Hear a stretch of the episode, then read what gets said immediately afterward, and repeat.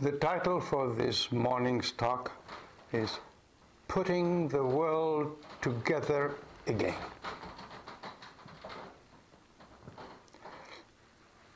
As those of you who were here yesterday may remember, uh, yesterday I talked about the need to divest ourselves of possessiveness.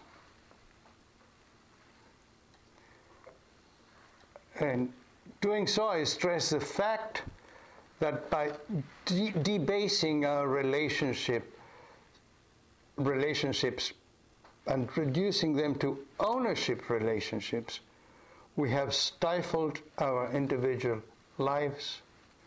We have alienated ourselves from the world.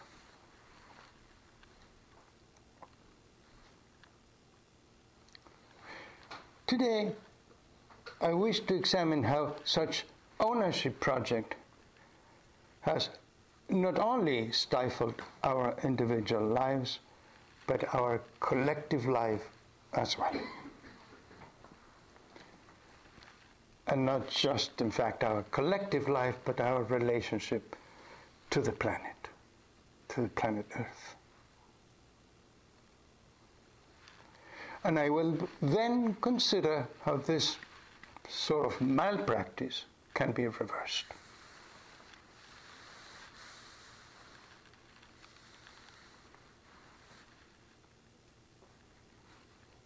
So let's first look at the history, just briefly, in a brief paragraph, the history of our so called civilization. Look at it, it's basically a chronicle of plunder and appropriation of things, territory, power, other people, slavery, even, even acquiring wives, appropriation of whatever could be appropriated by the few, by the powerful. Initially, in, in the course of history, this appropriation was accomplished viciously without any disguise. But it's continued to this day, even under the guise of the rules of democracy and the so called free market. Within each of our countries, the elites are increasing their power and wealth unabatedly.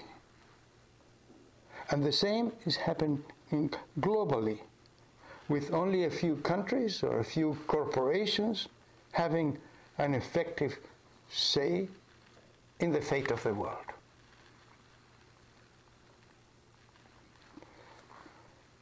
In fact, we operate on the assumption that has been um, proclaimed by many economists that greed is the only way to go. It's the only possible guideline for civilization to prosper.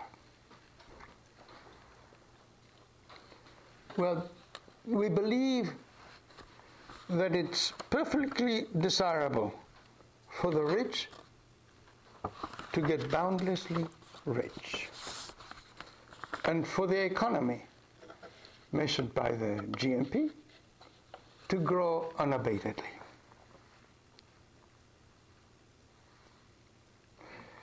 Rarely does it occur to us is this maybe just a lame excuse to justify the plundering of the earth by the powerful plundering of not just the earth, but also of the powerless. To let the insatiable egos of the powerful run riot.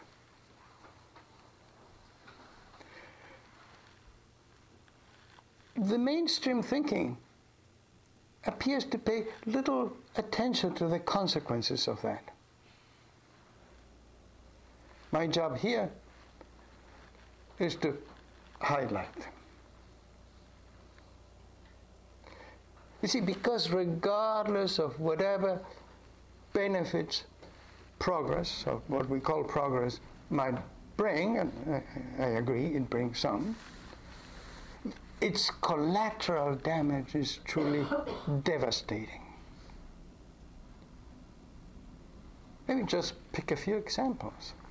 Most obvious ones the casualties from wars waged to appropriate territory and natural resources. They're still going on with, with some excuses. It includes famine and destitution, often as a sequel of colonization, gentrification, and, and economic policies that uh, hurt the weak includes the impending catastrophic consequences of global warming. It includes even the erosion of the democratic political system, particularly in this country, as it's being preempted by money.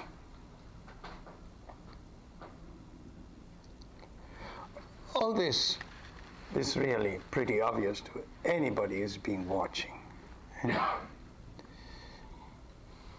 But there's also a much subtler damage caused, caused in all areas of life by the primacy of greed. Since my time uh, and your patience is limited, let me just pick up one item here,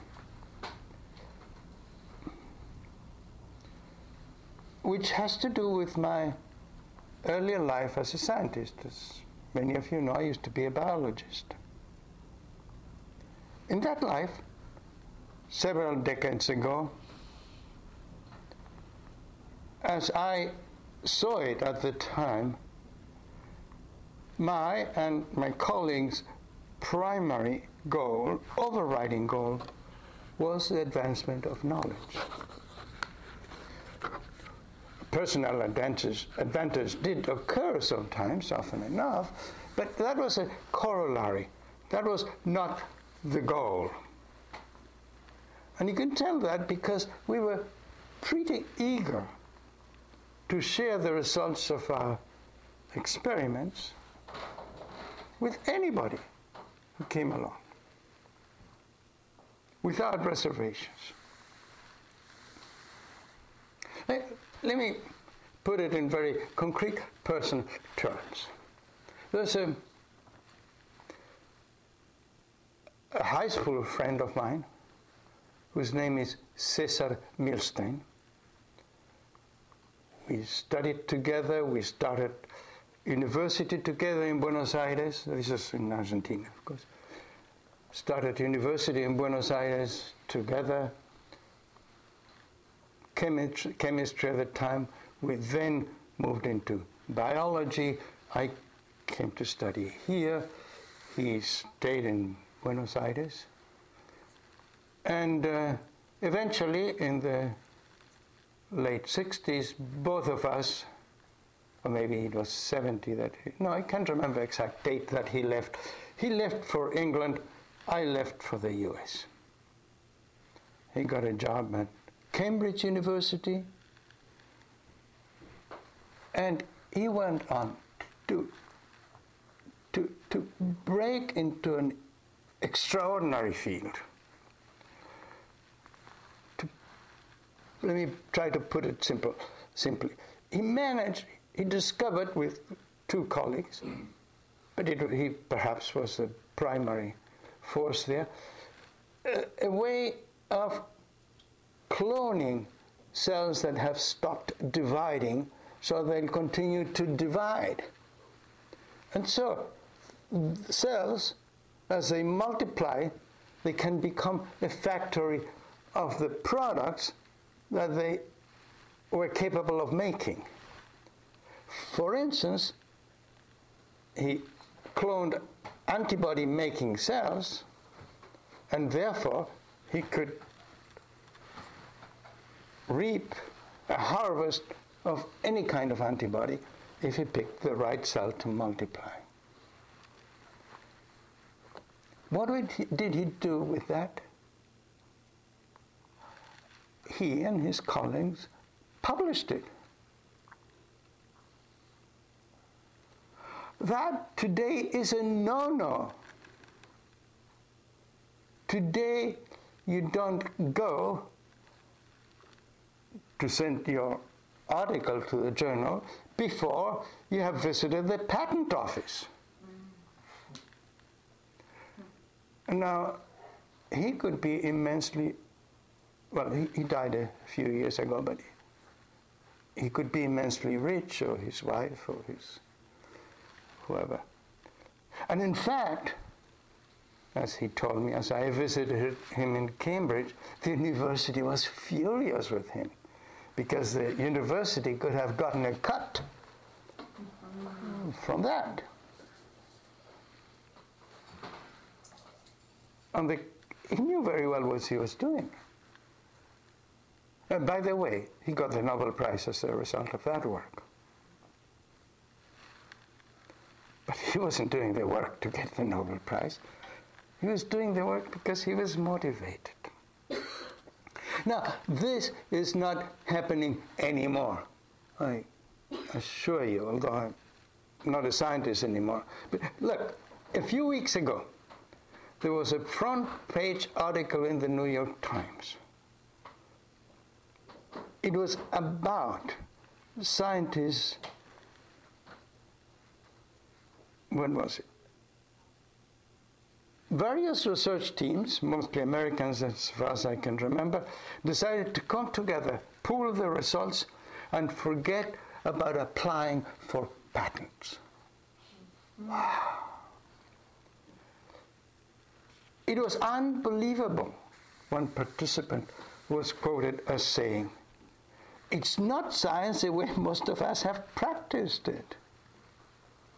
And he explained that in that unusual occasion, they had parked, well, we, it's quote now, we have parked our egos and intellectual property noses outside the door and agreed that all our data would be public immediately. Wow. You see, what's unbelievable is that this be unbelievable. particularly for somebody like me. That's, of course, that's what you do.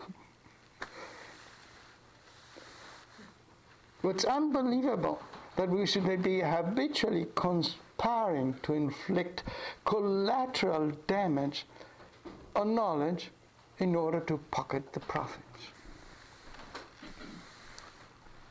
So there is all these forms of collateral damage from the casualties of war, from the democracy being bought out,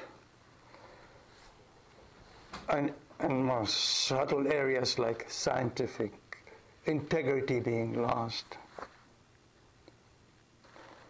And yes, I'm really concerned about the collateral damage of what we are doing. But for more, all my concern about that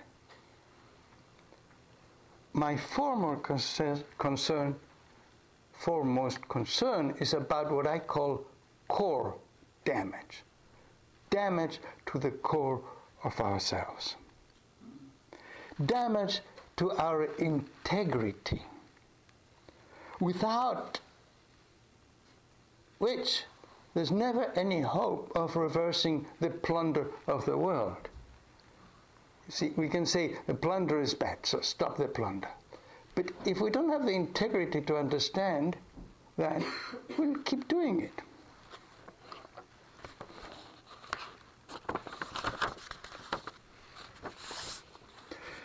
It's only by protecting our true core, our true essence, that we can have access to the understanding to the awareness of what's the suitable thing to do under each circumstances.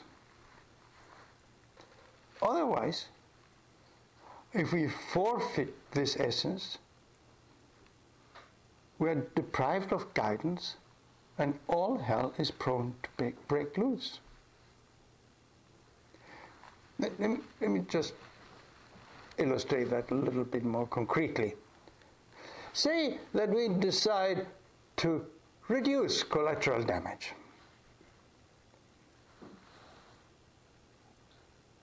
And ignore our core. For instance, somebody in the military looks at what is happening with these drones dropping bombs on Pakistan and discover a way to reduce the number of civilian casualties. Fine. But if we do not understand the overall situation, the next thing that's going to happen for sure is that the number of drones will increase. Say we establish a system of cap and trade so that we can reduce CO2 emission, carbon dioxide emission, by making it costly to emit, but somebody can buy those permits to emit, something like that. It's likely, and we are told, to reduce emissions. But in the process, we are legitimizing the plunder of the atmosphere. Say that we equip the police throughout with taser guns or rubber bullets instead of live ammunition. Sure, they're going to be shooting much more than they're shooting right now. We legitimize their brutality. The core problem is that we, we, our culture, insists that we should run the world as if it was in perennial war. In fact, we are in war after war after war. And, and then we're told, well, look, this situation is serious. We're in war.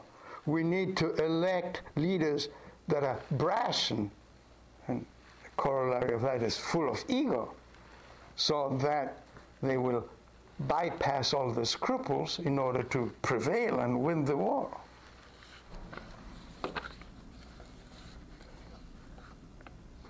Not talking about war now, but other areas. Uh, New York Times a few months ago had a, uh, an obituary for George Steinbrenner, the owners of the Yankee team, who had just died. And it praised Steinbrenner for running his team as a general would run a war. Mm. That's our culture.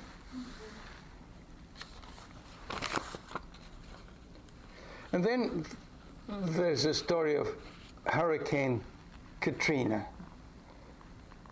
This is a, an article from Rebecca Solnit, who has been studying catastrophes like that. And I'm quoting The story of Hurricane Katrina, as originally constructed, served authoritarianism, racism, and a general grim view of human nature. It was first told hysterically, as though New Orleans had been hit by a torrent of poor black people or had become, as Maureen Dowd of the New York Times put it, a snake pit of anarchy, death, looting, raping, and marauding thugs.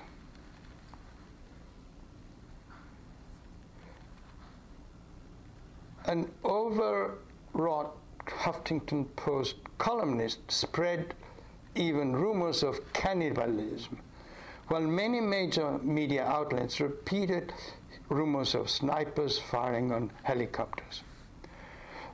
The, those rumors were never substantiated. but they interfered with the rescue operations nevertheless. The gist of these theories was that in the absence of authority, people went berserk. The implied solution was the reimposition of authority, armed, ruthless, and intense. Heavily armed Blackwater mercenaries were dispatched to New Orleans. And they should, a citizen with little fear of repercussion. While the focus was on young men of color as a peril, police and white, white vigilantes went on a murder spree that was closed over at the time. The Associated Press reported on September 1st, 2005, quote, Mayor Ray Nagin ordered 1,500 police officers to leave the search and rescue mission Wednesday night and return to the street of the beleaguered city to stop looting that has turned increasingly hostile. End of quote. Only two days after the catastrophe struck, while thousands were still stuck on roofs, in attics, or overpasses, on second and third stories and in isolated buildings on high ground in flooded neighborhood, the mayor chose protecting property over human life. There was no commerce, no electricity, no way to buy badly needed supplies. Though unnecessary things were taken, much of what got called looting, looting was a stranded foraging for survival by the only means available. The stories of social breakdown, she says further down, were quietly retracted in September and October 2005, but the damage had been done. A great many found new confirmation of the old stereotypes that in times of crisis, people particularly non white people, revert to a war against each other.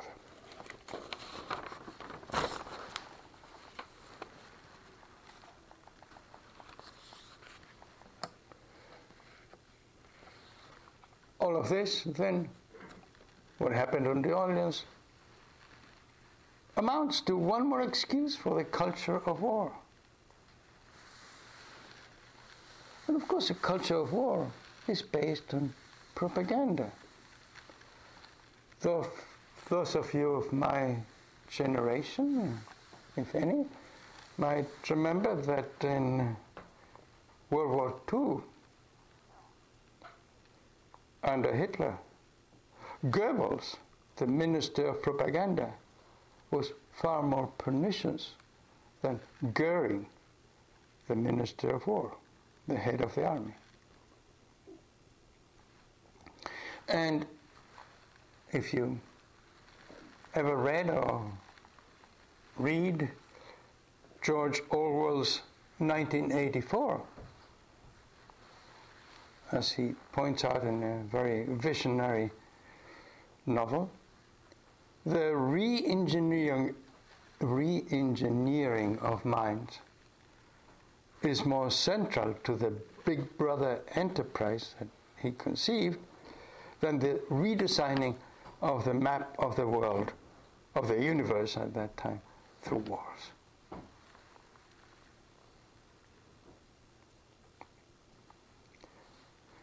So, we have allowed to fracture our world, allowed ourselves to fracture our world and our integrity in all, all possible ways. Can we still put it back together?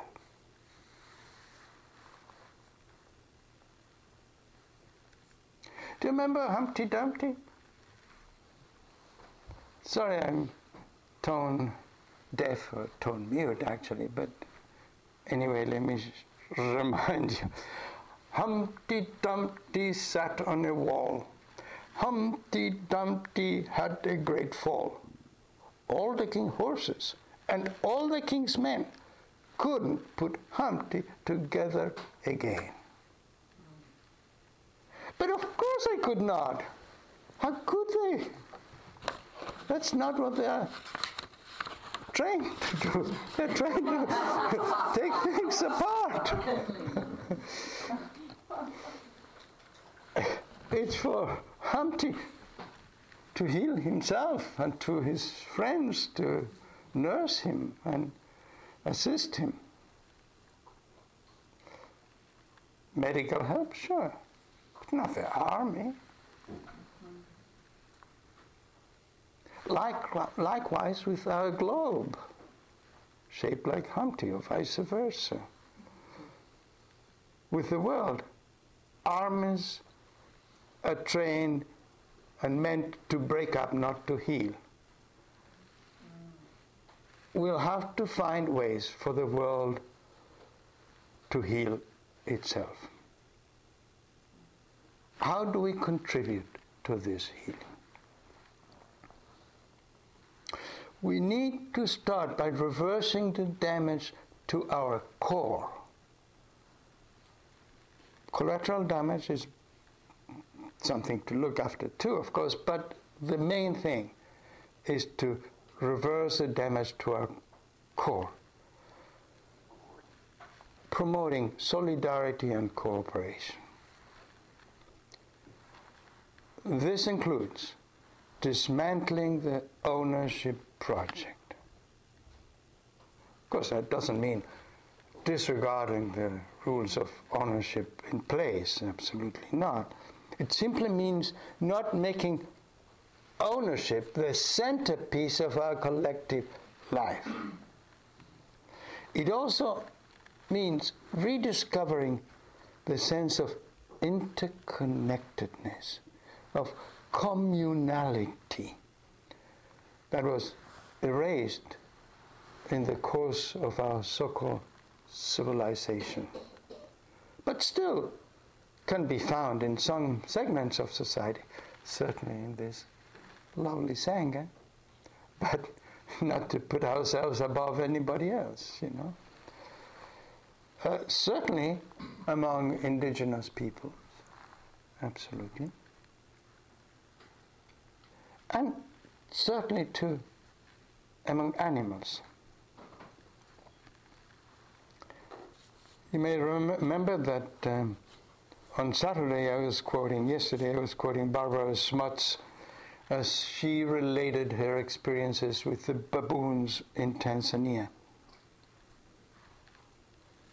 Here's another quote from her about this sense of community among animals and including herself. She starts talking about how she felt in Tanzania when she was there and spending a lot of times with the baboon. So she said, I started feeling like a baboon myself. Learning to be more of an animal, she says, came easily as a let I let go of layers of thinking and doing that sometimes served me back home, but were only hindrances here. All I had to do was stick with the baboons and attend to what they did and notice how they responded. After a while, being with them felt more like the real world than life back home. Baboons are nothing even if not highly idiosyncratic individuals, as distinct from each other as we humans are.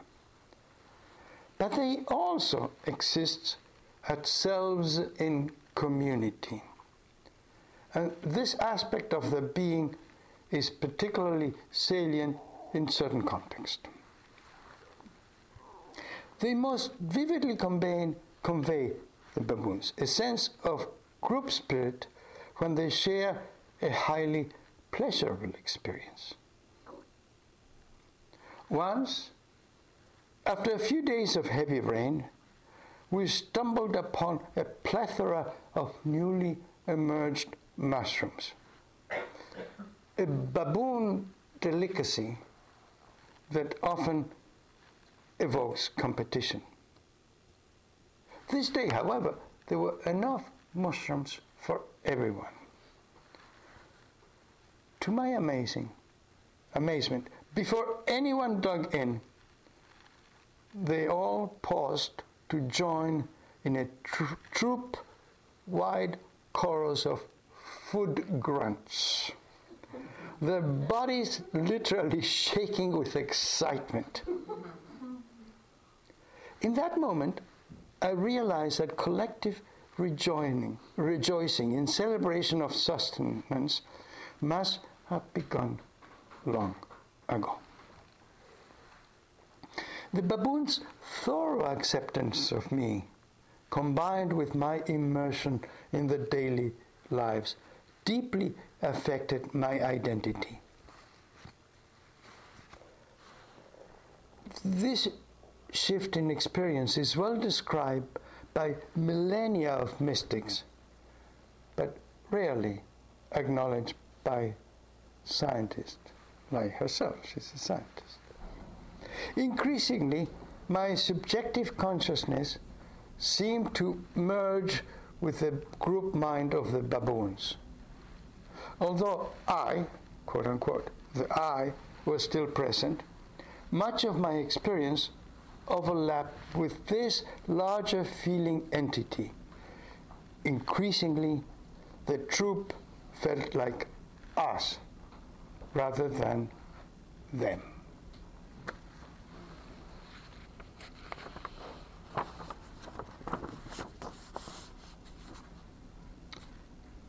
And what's clear reading this whole article by Barbara Smuts is that she could truly open to the baboon, the troop of baboons, because she had learned to open to herself.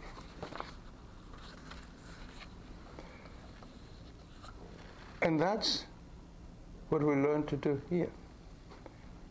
We gather here to meditate, to, that is, to open to the whole of ourselves, difficult parts and all. Thank God. And that is a critical step in opening to the whole world.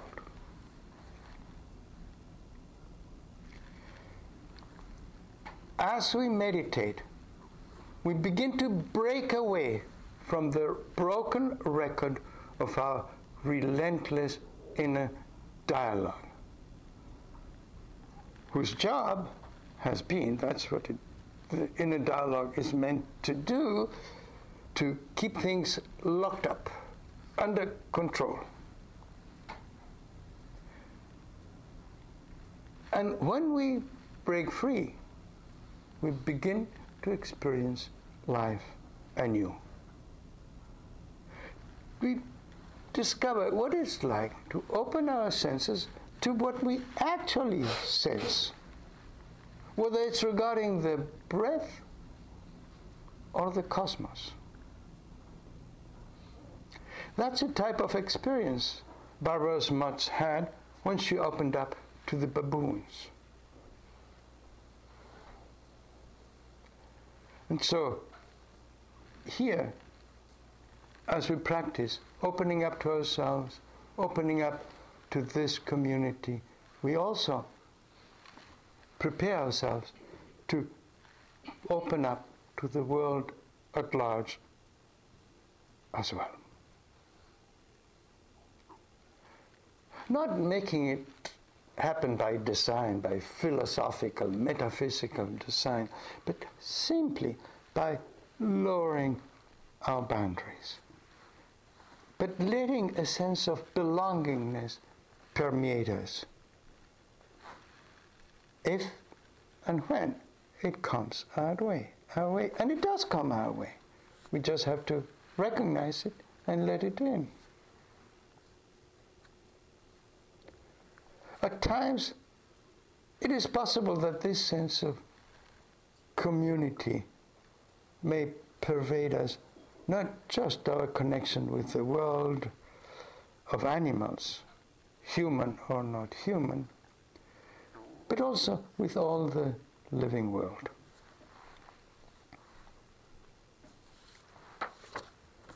Listen to Mary Oliver, extraordinary poet. She puts it so vividly. Let me share this poem called White Flowers with you in closing.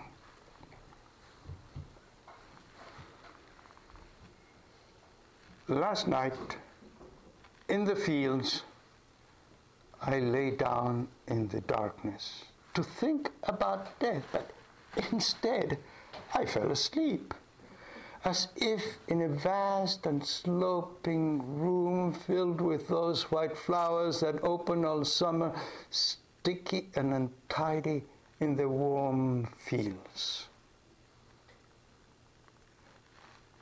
When I woke, the morning light was just slipping in front of the stars and I was covered with blossoms.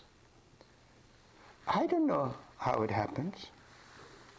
I don't know if my body went diving down on the sugary vines in some sleep sharpened affinity with the depth, or whether that green energy rose like a wave and curled over me, claiming me in its husky arms. I pushed them away, but I didn't rise. Never in my life had I felt so plush, or so slippery, or so resplendently empty. Never in my life had I felt myself so near that porous line where my own body was done with and the roots and the stems of the flowers begun.